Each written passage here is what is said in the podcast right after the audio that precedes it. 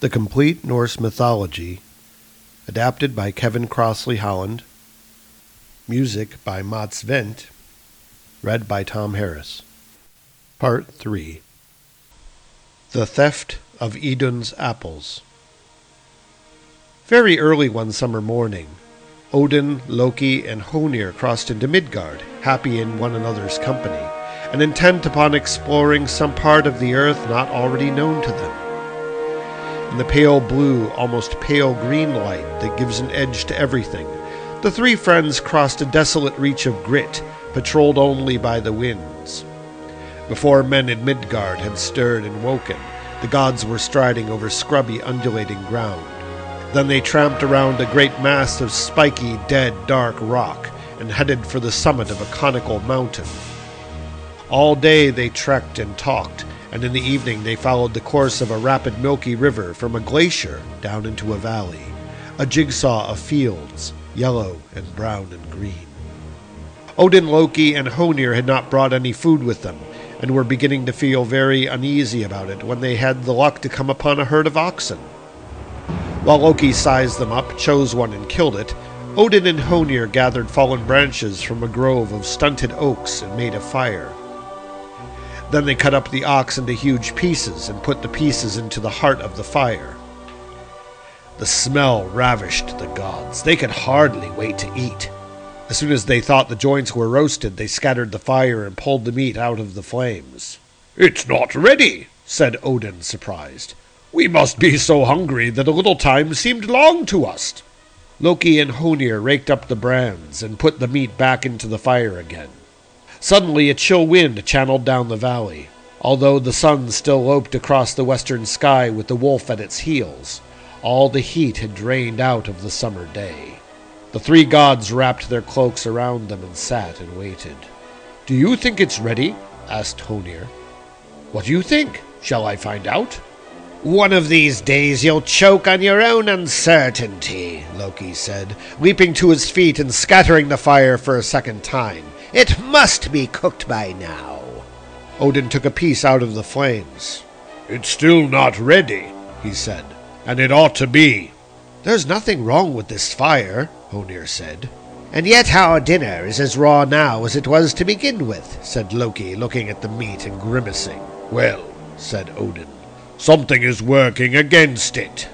Something sitting up here, said a voice from above them. The three gods at once looked up into the leafy branches of the oak tree above the fire. They looked and they saw an eagle sitting there, and it wasn't a small one.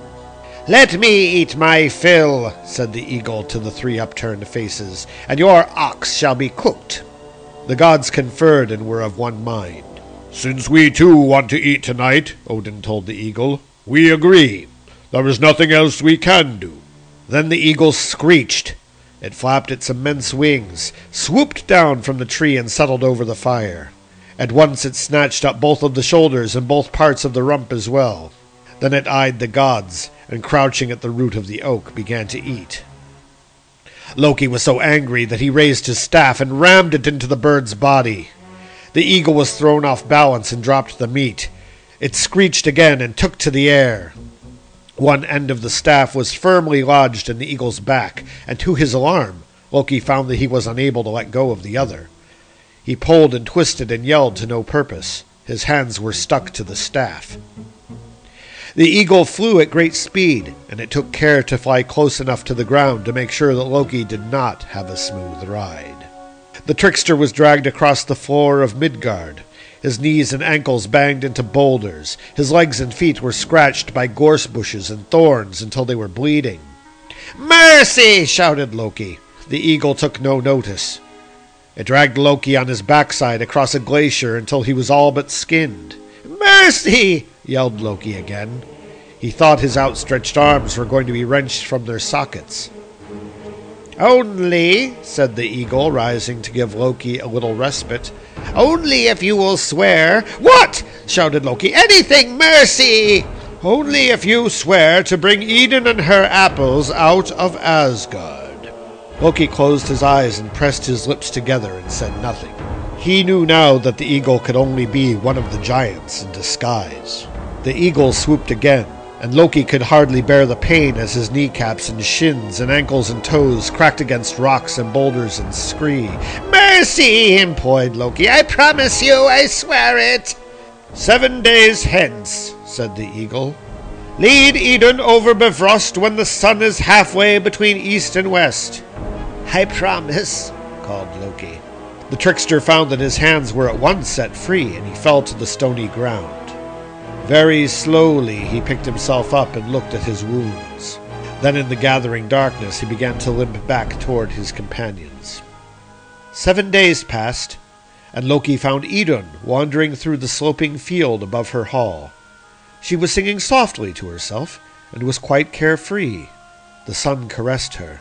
Childlike she moved, untroubled by the world's troubles around her, petty squabbles, suffering, savage wars, and always time passing. Her basket of golden apples was looped over one arm. Idun, called Loki. Bragi's wife paused and turned. I've come at once. You can't imagine I could scarcely believe it myself. Speak more simply, said Idun. Deep in the forest, just beyond Bifrost, I came across a tree quite unlike the others, unlike any tree I've seen in the Nine Worlds. It stands in a glade and it glows with a soft light. Idun opened her gray eyes wide, and Loki went on to describe his find so carefully that anyone less trusting would have known it came straight out of his head. Idun, it bears golden apples, he said, jabbing with his forefingers at one of the apples in the basket. The same as yours, and perhaps like yours they contain unending youth. We should take them at once for the gods. Idun smiled and nodded in agreement. Don't forget your own apples. We must compare them, said Loki. And he led the way over the sunlit field and out of Asgard. They hurried past Heimdall's hall and then Loki took Idun by the hand and walked with her over Bifrost. The flames danced around their feet, and they were unharmed. The eagle was waiting. As soon as Idun set foot in Midgard, it rose from a thicket. It beat its dark wings, swooped on the goddess, and snatched her up. It carried her and her apple straight over the sea to Jotunheim, for as Loki had suspected, the eagle was none other than a giant. It was Thiazi. Thiazi lifted Idun to his storm home at Thrymheim, high in the mountains. Here you'll stay, he gloated. Without you, without your apples, the gods will age, and I will remain young forever. When they missed Idun, the gods at once grew extremely anxious. They knew that without her magic apples, they would wither and grow old. And indeed, they soon began to crumple inside their clothes and to seem smaller than they were before. Their skin hung over their bone houses, bunched or puffy or wrinkled, or stretched so tight that it looked as though the bone would break through. The eyes of one became bloodshot, and the eyes of another misty. One god's hands began to tremble. One lost all of his hair, and one could not control his bowels. Their joints creaked and ached, and they felt utterly limb weary. The gods felt the spring in their step and the strength in their bodies ebbing from them hour by hour. Then the minds of the gods lost their skip and began to soften. One became outspoken about the shortcomings of the others, and one began to ramble like an idiot. But most of the gods grew quiet and did not trouble to say many things they would have said before. And they were all obsessed by the same concern with time, the same fear. When they did speak, they repeated themselves, or they began sentences and did not complete them. The summer sunlight shone on Asgard, Flocculent clouds drifted overhead, and the minds of the gods wandered even as they worried about their old age. Odin knew he must rally his own strength and summon the gods to council. Everyone in Asgard made his way to Gladsheim, a dismal, straggling procession under the sun. Of all the gods and goddesses and their servants, only Idun and Loki were missing. Allfather looked at the great gathering of stooping, shuffling, mumbling figures. We must find Idun, he called. You see how it is without her, without her apples? And it will grow worse. Who was the last to see her? I saw Loki lead Idun over Bifrost, said Heimdall's servant.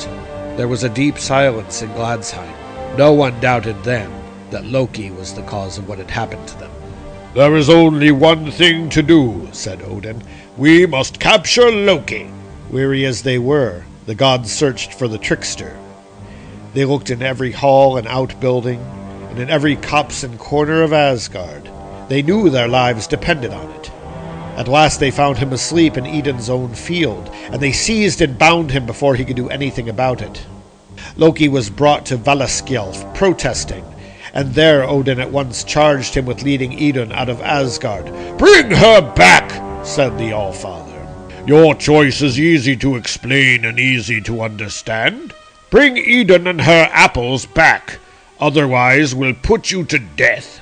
It is true, said Loki, that I walked out of Asgard with Idun, but then I had no choice. Loki told them how the eagle that had carried him off while he was trekking with Odin and Honir was none other than the giant Thiazi. And I had to agree to those threats to escape with my life, said Loki. Did you have to fulfill them? asked Odin. Loki's eyes gleamed, red and green. Since you consort with eagles, said Odin, we'll draw Blood Eagle on your back. No, said Loki, and he shrank before Odin's savage eye, and your rib cage will spring apart. No, said Loki, cowering. Like wings, said Odin, and his teeth were clenched. I will find Idun and her apples, said Loki. If Freya will lend me her falcon skin, I'll fly at once into Jotunheim, I swear it. Then Odin shook and released Loki. And Freya, beautiful Freya, her face like a pouch now and her hair falling out, went directly to her hall with him. She pulled down the falcon skin, hanging over one of the beams. You're not quite so beautiful now that you're bald, said Loki. Freya said nothing. Her body shook. She wept tears of gold and handed Loki the falcon skin. Thrymheim perched on the top of a precipitous skir and seemed actually to grow out of the dark rock. The winds whirled around it, and they found their way through the halls into the cold, draughty rooms. When Loki reached it in the early evening, he was fortunate enough to find the giant Thiazi was not at home. He had gone off fishing, and his daughter Skadi had gone with him. Loki discovered Idun in a smoky room huddled over a fire. She turned to him, and at once the schemer extended his falcon wings. He murmured the runes, the magic words, and turned Idun into a nut. Then he picked her up between his claws and flew off as fast as he could. In a little time, Thiazi and his daughter returned from the day's fishing. When the giant found that Idun was no longer there, he roared and hurled his pails to the ground. He knew there was no way in which the goddess could have escaped from Thrymheim without help. Then Thiazi donned his eagle skin for a third time and set off across the mountains in the high, lifeless wilderness. The distance from Thrymheim to Asgard was immense, and the eagle was stronger than the falcon. As Loki drew closer to Asgard, so Thiazi drew closer to Loki. When he sat in Hlidskjalf, looking over the nine worlds, nothing escaped Odin. No movement of man or giant or elf or dwarf, bird in the air or animal on earth or fish in the water. What other gods could not see at all, All-Father fixed and followed with his single eye. Now he saw Loki flying at great speed towards Asgard, and the eagle Thiazi chasing him. At once he ordered all the gods and goddesses and their servants, worn out and short winded as they were, to hurry out of Asgard with bundles of plane shavings, all the wood that the servants of the gods prepared to kindle fires in their great halls. Pile them up against the walls, said Odin. Loki is coming. The still summer air began to hum, as if an unseen storm were near and about to burst on them. It began to throb, and then the gods and goddesses saw the falcon and the huge eagle close behind it.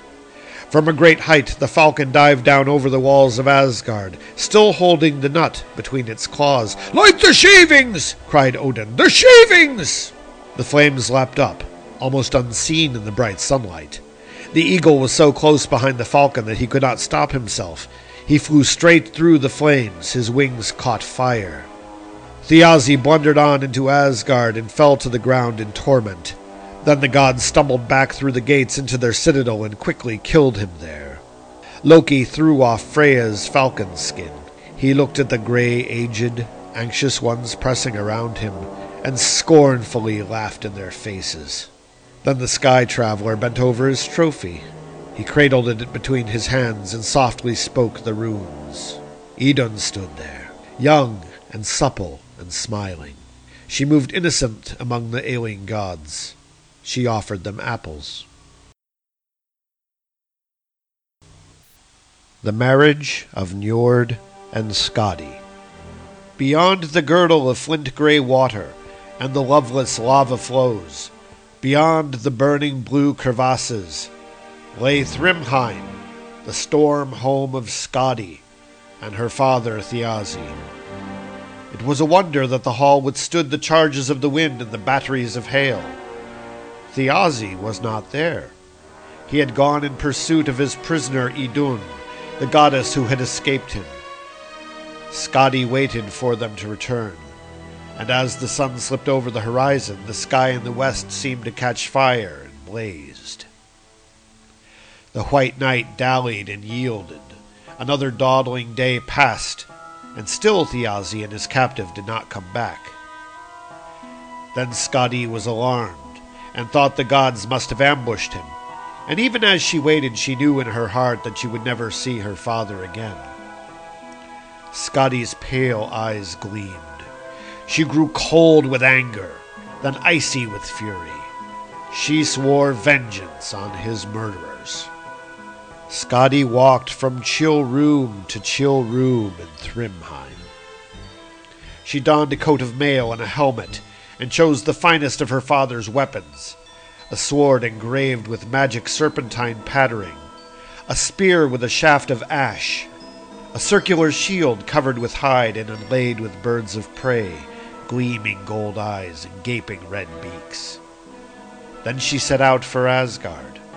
Now that Idun walked among them again, and the giant Thiazi was dead, now that they had recovered the apples of youth, the Aesir were carefree once more. They were aware of the clement sun as if they had never felt it on their backs before. They listened to each note of each bird call and watched every grass blade growing. They felt at peace with themselves again and at peace with each other. When Heimdall saw Skadi nearing the walls of Asgard and raised the alarm, the gods had no wish to see more blood spilt, or to prolong the feud. Some of them gathered and met the giantess and asked her, Will you take gold for your father's death? What good would that be? asked Skadi. Have you never heard of my father's wealth? When his father Olvaldi died, he and his brothers Idi and Gang came into a gold hoard. They measured it out in mouthfuls, as so to share it fairly. And whatever belonged to my father now belongs to me. No, I will not take gold. What will you take? asked the gods. A husband, said Skadi, and she looked longingly at Balder, fairest, most gentle and wise of the gods. I'll settle for a husband and a belly full of laughter, then the gods conferred, and agreed that Skadi should choose a husband from amongst them as payment. They did, however, make one condition. You must choose him by his feet, said Odin. Until you've chosen, that is all you'll be able to see of him. Skadi was not unwilling, and Odin arranged for all the gods to gather in a courtyard so that the giantess could make her choice. Shielding her eyes from all but the god's feet, Skadi lost no time at all, but at once chose the most shapely pair of feet, believing that they would naturally belong to Balder, the most handsome of the gods. A good choice, said Odin. Skadi quickly looked up and gazed into the friendly, knowing eyes, not of Balder, but of the lord of seafarers and sea harvests, the god Njord. His skin was weathered, and he had the clear gaze of one who has spent long at sea. He even smelt of salt. Skadi was startled. She stepped back, and her icy look killed Njord's smile. I thought, she began. Think carefully, said Njord. Remember the words you speak now are the beginning of a marriage. I've been tricked, said Skadi bitterly. You might have chosen Loki, replied Njord unperturbed. So you have your husband, then, said Odin. A fair reward for your father's death. Many would say, indeed, the better of the bargain. You've forgotten the laughter, said Skadi. That's easily put right, said Odin. Skadi shook her head. Since my father died, I've brimmed with anger, been drained by fatigue. I'll never laugh again. Where's the trickster? asked Odin. Loki stepped forward, rather less jauntily than usual. He wondered whether Skadi knew that he had not only helped her father to steal the apples, but helped the gods to recover them too, and so brought about her father's death. Can you make this lady laugh? said Odin. If anyone can, you can. Not I, sir, stammered the sly god, as if he were some peasant standing before the High One. Not before I've told you what's happened, sir. Loki produced a long leather thong from behind his back. It was like this. I was going to market, and I wanted to take the goat there along with me. Loki winked at Skadi. You know how goats are, don't you, lady? They have ideas of their own.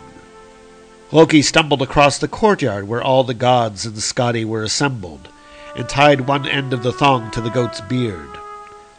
Both my hands were full, lady. I was carrying produce to the market, and so I tied this goat to a tegument. A tegument? said Skadi. Lady, said Loki. My testicles! And he looped the thong behind his scrotum. The goat moved a little further off to nibble at new grass, and the thong linking them tightened. Early in the morning it was, lady. Ah, very early. The goat suckers were still singing. The trickster cupped his hands to his mouth, closed his eyes, and made a magical soft whirring sound. Rook! squawked Loki as the goat suddenly yanked the thong squawked the goat as Loki pulled back. It was a tug of war. And when the goat gave way, it gave way so completely, bounding towards Loki, that he fell backwards into Skadi's arms. And Skadi laughed. Despite herself, she laughed, and for a while she forgave Loki everything because of her laughter. Playing the goat, said Loki, panting. Enough, said the Allfather. I've a mind to please Skadi further. Then Odin took two liquid marbles from his gown, and Skadi recognized her father's eyes. But look! cried Odin. He hurled the balls into heaven. Two stars, he said. Your father will look down on you and on us all for as long as the world lasts. Then Njord asked Skadi to go with him to his hall, the shipyard Noatun. But Skadi said she would only live with Njord in her old home, Thrymheim. Since neither of us is going to get his way entirely, said Njord, we had better agree to take turns. Nine nights in one place, then nine nights in the other. Then Njord and Skadi left the courtyard in the kingdom of Asgard and made their way to Jotunheim. They climbed over rock and scree, and through sheets of snow too bright for the eye when the sun shone on them. A dreary, uniform wasteland when clouds masked the sun and the higher they climbed into a frozen world as still as death itself, the happier Skadi became. In Thrymheim she gave herself to Njord. After nine nights, however, Njord admitted that he had no love for the icy mountains. And, he said, I think the howling of the wolves sounds ugly compared to the whooping of swans. Then Njord and Skadi came back to Asgard, and passed nine nights at Noatun, and Skadi's dislike of the fertile rocking sea was no less great than Njord's dislike of the barren mountains. I cannot even sleep here, she said. There's too much noise in the shipyard, and too much noise from the harbor. Boats putting out, boats coming in, the unloading of fish, and the mewing gulls disturb me, flying in at dawn from deep waters. It was not long, then, before Njord and Skadi decided that the gap between their tastes was so great that although they were married, they must live apart.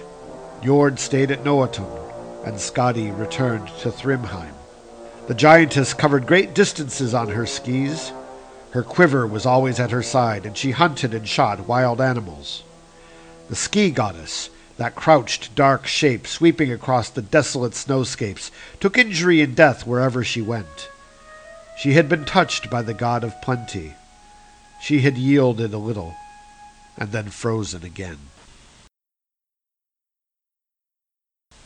The Treasures of the Gods Somehow the shape changer got into Sif's locked bedroom. Smiling to himself, he pulled out a curved knife and moved to her bedside.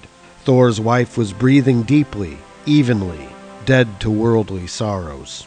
Then Loki raised his knife. With quick, deft strokes, he lopped off Sif's head of shining hair. Her hair, which as she moved rippled and gleamed, and changed from gold to gold like swaying corn. Sif murmured, but she did not wake. The hair left on her cropped head stuck up like stubble. Loki swooped up the skeins. He dropped Sif's sheen hair to the floor, a soft glowing mass.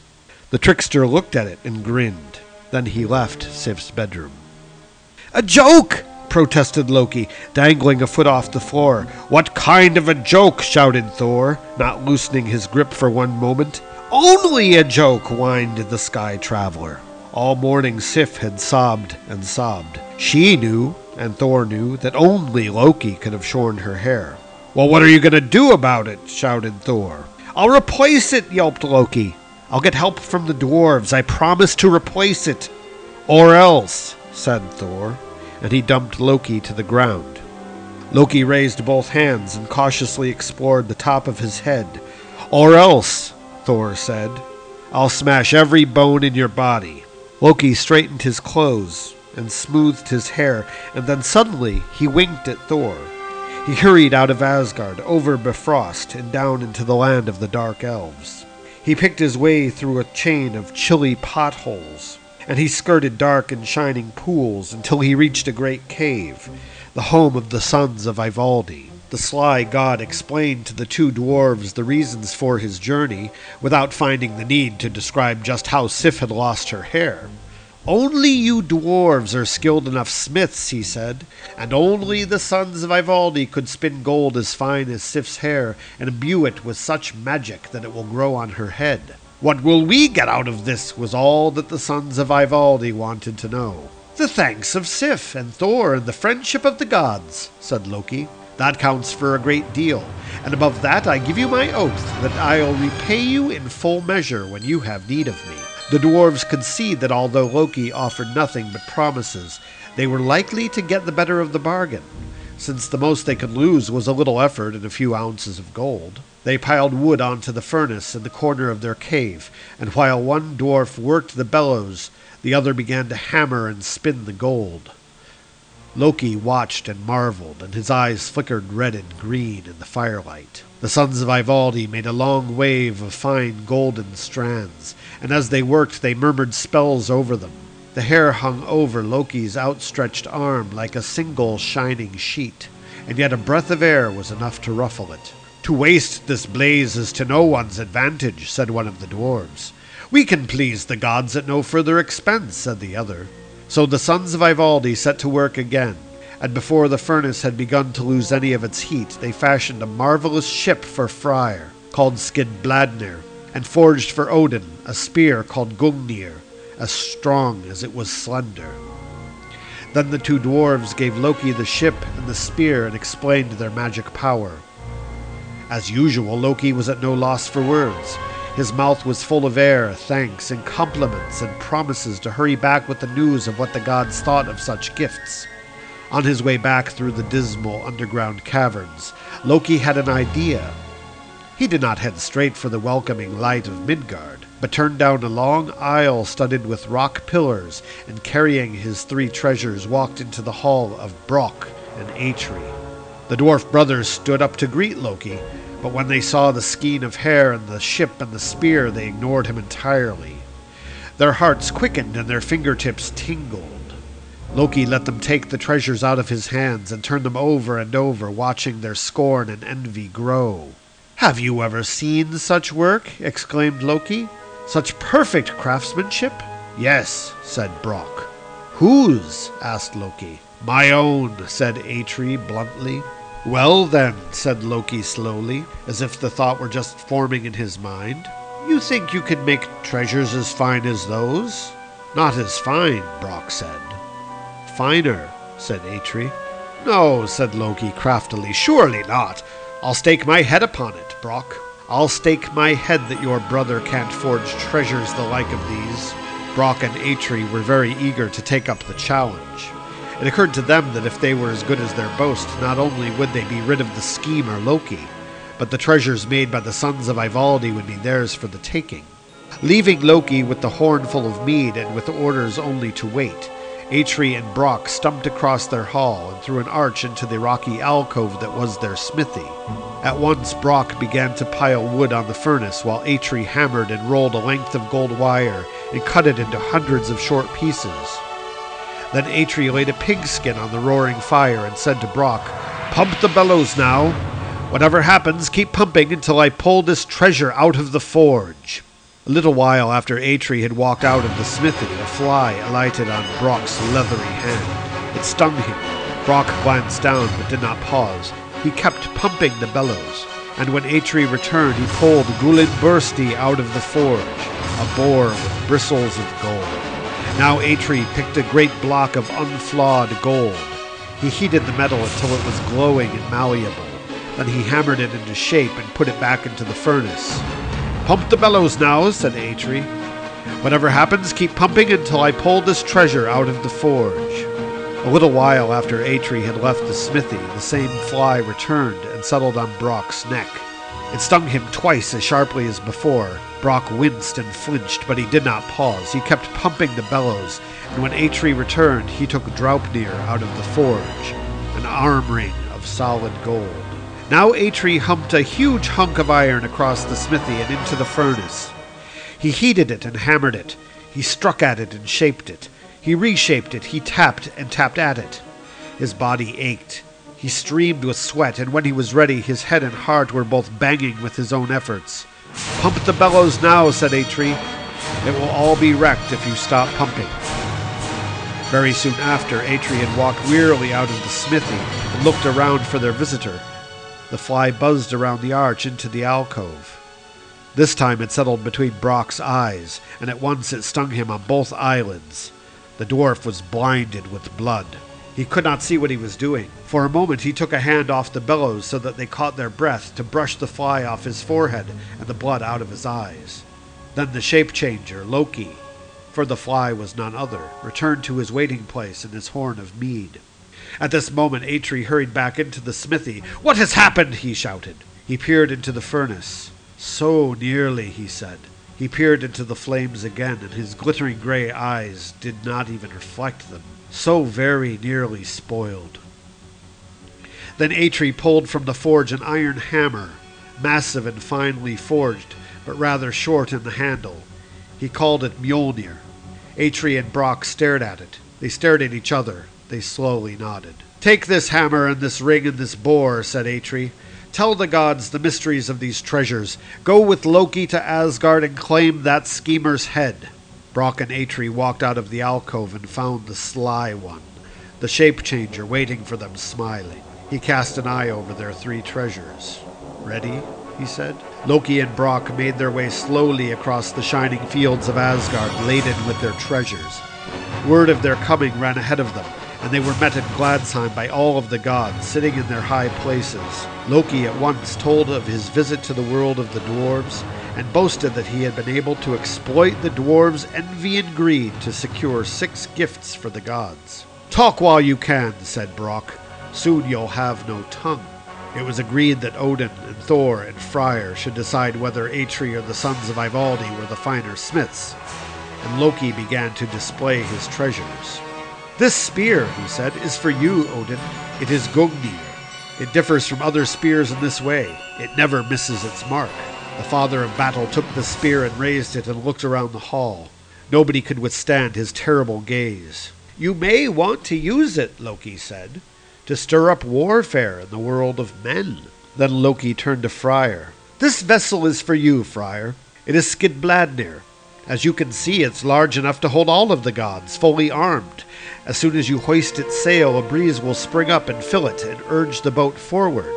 But when you have no need of it, you can take it apart. Loki swiftly dismasted and dismantled the boat until the pieces were together no larger than a piece of cloth. You can fold it up like this, said Loki, and put it in your purse. My third gift, said the schemer, I owe to you, Sif. He showed the skein of flowing golden hair to the goddess. As soon as you lift this to your head, it will take root and grow. You'll be no less beautiful than you were before. Thor's wife took the hair from Loki. She fingered it and she turned it over and over. Then she slowly raised it to her head. There was a shout of joy in Gladsheim. It was just as Loki said. Now Brock produced his gifts. This arm ring is for you, Odin, he said. It is Draupnir. There's a little more to it than it seemed. Eight rings of its own weight will drop from it on every ninth night. Then Brock turned to Freyr. This boar is for you. He is Gullinbursti. He can charge over earth, air, and sea alike, and no horse can keep up with him. And no matter where he goes, running through the night or plunging into the gloom under all of the worlds, he'll always be surrounded by brilliant light. He carries it himself because his bristles shine in the dark. My third treasure, said Brock, is for you, Thor. This is the hammer Mjolnir. You can use it against anything, and use it with all of your strength. Nothing can ever break it. The storm god eagerly grasped the hammer and listened. Even if you hurl it, you'll never lose it. No matter how far you fling it, it will always return to your hand. And should you need to hide it, you can make it small enough to tuck inside of your shirt. All the gods stared at Mjolnir, astounded, and knew what powerful magic must have gone into its making. It has only one small flaw, added Brock. Not that it matters. Its handle is rather short. Odin and Thor and Freyr wasted no time in giving their answer. All three of them were of one mind that wondrous though all the treasures were, the hammer Mjolnir was the most valuable, because it alone could guard the gods against the giants. You, Brock, said Odin, have won the wager. Loki's head! shrieked Brock. Wait, cried Loki. What would you do with my head? I give you its weight in gold instead. There's no future in that, said Brock, and no future for you. The gods in Gladsheim laughed to see the trickster cornered. Well, said Loki slowly, well, catch me then! He darted through the doors of the hall and made off as fast as he could.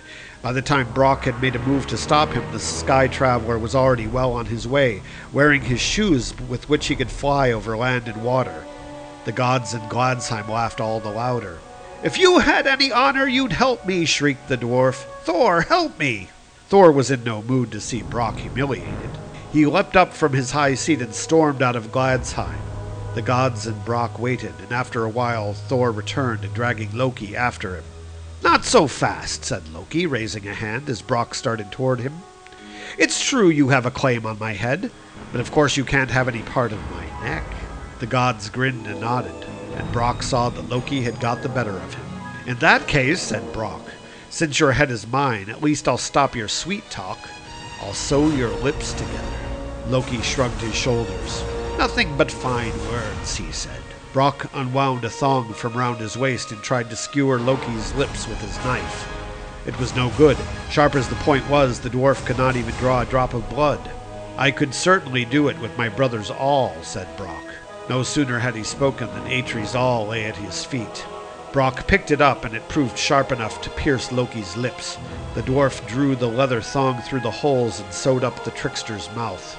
Loki ran out of Gladsheim. He ripped the thong out through the holes and yelped at the pain of it. Then, for some while the schemer stood listening to the hum inside the hall, the hive of happiness, he began to dream of revenge, and slowly his lips curled into a twisted smile.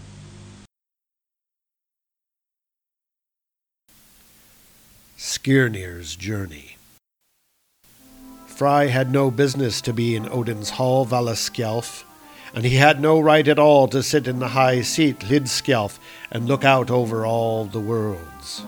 That was the right only of Odin and his wife Frigg. Frey narrowed his eyes and looked north into Jotunheim. What did he see? A large, handsome hall belonging to the giant Gymir. And what did he see next? A woman coming out of this hall. Her name was Gerd. She was Gymir's daughter, she seemed to be made of light, or clothed in sparkling light. When she raised her arms to close the hall doors, the dome of the sky and the seas surrounding the earth at once grew brighter.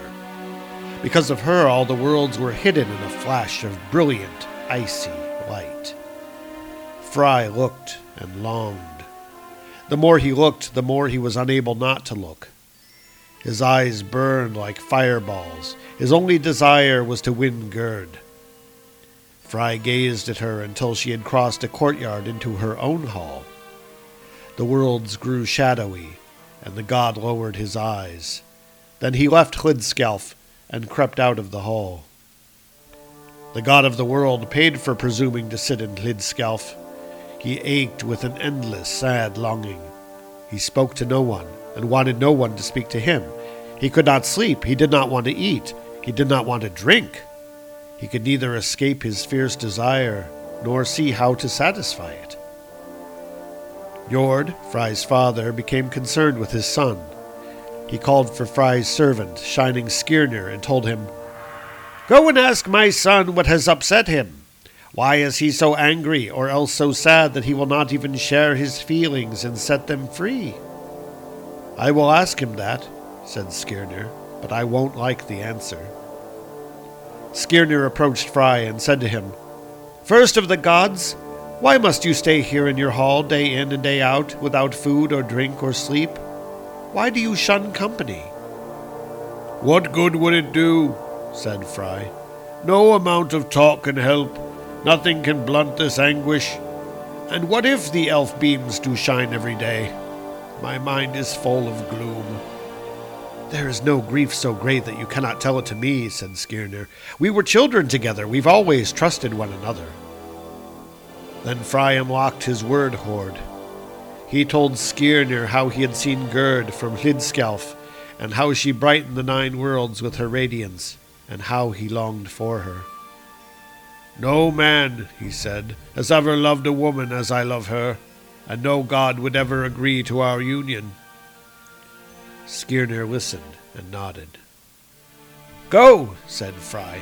Whether her father likes it or not, bring her to me here, and I'll give you great rewards. Skirnir smiled. Give me the horse that follows its nose through the dark, and will not bridle at magic, flickering flames. And give me the sword that will fight against giants of its own accord. Then Frey handed over two of his greatest treasures. He lived to regret that, at Ragnarok, a sword to ward off the fire demon Surt would have been handy. Skirnir mounted and made off at once. As he galloped out of Frey's courtyard, his horse's hooves struck fire from the paving stones. He came to the banks of the Ifing in the early evening. Skirnir was ferried across the river into Jotunheim, and then night fell. Can you feel this darkness pressing against us? said Skirnir to the horse, and they galloped across lifeless flatland. Now we must head for the fells where the frost giants live. You and I share the same fate. We'll either get home again quickly, or we'll fall into the hands of some dreadful troll. Skirnir rode through the night, and during the night he and his mount galloped up a mountain pass and came to a curtain of fire. Frey's horse did not even break its pace and galloped straight through the searing magic flames. At daybreak, Skirnir, the Shining One, came down into a saucer of land covered with sour gray grass. It was a loveless kind of place, surrounded by desolate hills that welled like breasts and were pocked by outcrops of rock. In the middle of this depression stood Gymir's hall, and next to it his daughter Gerd's hall, guarded by a fence. A pair of hounds were chained to the gateposts, and they were not pleasant. Skirnir looked around and saw a single herdsman sitting way up on the hillside. He turned away from the halls and rode up to him. Nothing escapes your eye, Skirnir said, sitting here on this hill. Tell me, how can I muzzle those hounds and enter Gerd's hall? The herdsman looked at Skirnir and said stonily, Are you doomed to die, or are you dead already? There's no way in which you can talk to Gymir's daughter this year or next year or ever. Skirnir could see that the herdsman did not mean to help him. He wheeled away without more ado, and as he galloped down the slope again, he called out over his shoulder, Fearlessness is better than a faint heart for any man who puts his nose out of doors. The length of my life and the day of my death were fated long ago. In her hall, fair Gerd heard the coming and going, barking and shouting, and asked her servant, What is all that noise that echoes round these walls? The ground shakes, the hall itself shudders. A man outside the fence. He's dismounting now, and now he has set his horse to graze. Welcome him then, said Gerd coldly. My heart says this visitor is my brother's murderer. Nevertheless, tell him a horn of mead awaits him in this hall. So Skirnir passed unharmed between the disappointed hounds and walked into the hall. It was colder in there than he would have wished. Dressed entirely in white, Gerd came forward to welcome him. Are you one of the elves, or one of the gods? How are you able to pass through the flickering flames to these halls? I'm no elf, said Skirnir, and I'm no god, although it's true that I've come through the fire curtain. He looked at Gerd and dipped his hands into the pockets of his cloak. These, he said, these are eleven of the apples of youth. They're yours, Gerd. I'll give them all to you if you'll promise yourself to Frey and call him your darling dear. Never, said Gerd icily. No one is going to buy my love with golden apples and promises of youth and however long we live, Frey and I will never share one roof. Skirnir reached into the pocket of his cloak again. I've brought you this arm ring, he said. It is Draupnir. Long ago, Odin placed it on Baldur's pyre. Eight rings of its own weight drop from it on every ninth night. Be that as it may, I have no wish for it, said Gerd, and her voice chilled Skirnir to the marrow. There's wealth enough in Gymir's hall. Skirnir continued to smile. You see this honed and gleaming sword here in my hand? I am going to hack off your head unless you do as I ask. Force will get Frey nowhere, said Gerd. Her cold eyes glittered. Neither Frey nor anybody else. But if my father Gymir finds you here, I'm sure he'll be glad to flex his muscles. Skirnir was undaunted. Look again at this honed and gleaming sword. The old giant will fall to his knees before this blade. Your father is doomed to die. Then Skirnir laid down Frey's sword and raised his own staff. Gerd gazed at it spellbound. I will touch you, Gerd, with this magic staff. I will teach you and tame you. You must make your way to the place where you'll never meet and never talk to any man again. You will sit on the eagle's hill at the edge of heaven and stare down at hell's gates. And although you must eat, all food will seem as vile to you as the sallow snake seems to me. You will become a sight to make our blood run cold. The frost giant Hrimnir will gape at you.